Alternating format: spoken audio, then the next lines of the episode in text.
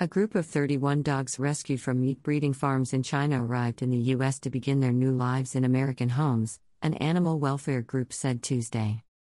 The pack of rescued pooches were the first to arrive in the U.S. in over a year, due to a temporary government ban on importing canines from abroad that was sparked by fears of a rabies outbreak, according to the China Rescue Dogs Organization.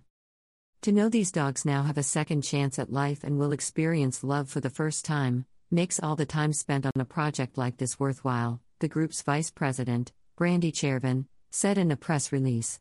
They were being sent to the slaughterhouse when we stepped in and saved them.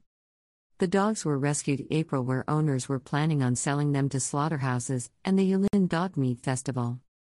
Over 10 dog rescue organizations aided in the effort to bring the pups to the U.S. They spent the last three weeks in Vancouver, Canada, waiting for approval to cross into the U.S. 16 of the dogs are golden retrievers and 15 are Frenchies and pugs, the group said. They did not give details on what the future holds for the dogs, but the group makes efforts to provide them with loving homes, they said on their website. This truly was a global effort with teams from China, Canada, and the United States all coming together to save these dogs from slaughter, Jill Stewart, president and founder of China Rescue Dogs, said the CDC's dog ban was due to an increased risk of the canine rabies virus variant. During this period, organizations like China Rescue Dogs brought their furry friends into Canada to be adopted. Canada's own ban on dogs, restricting street dogs from over 100 countries, will kick in Wednesday, September 28.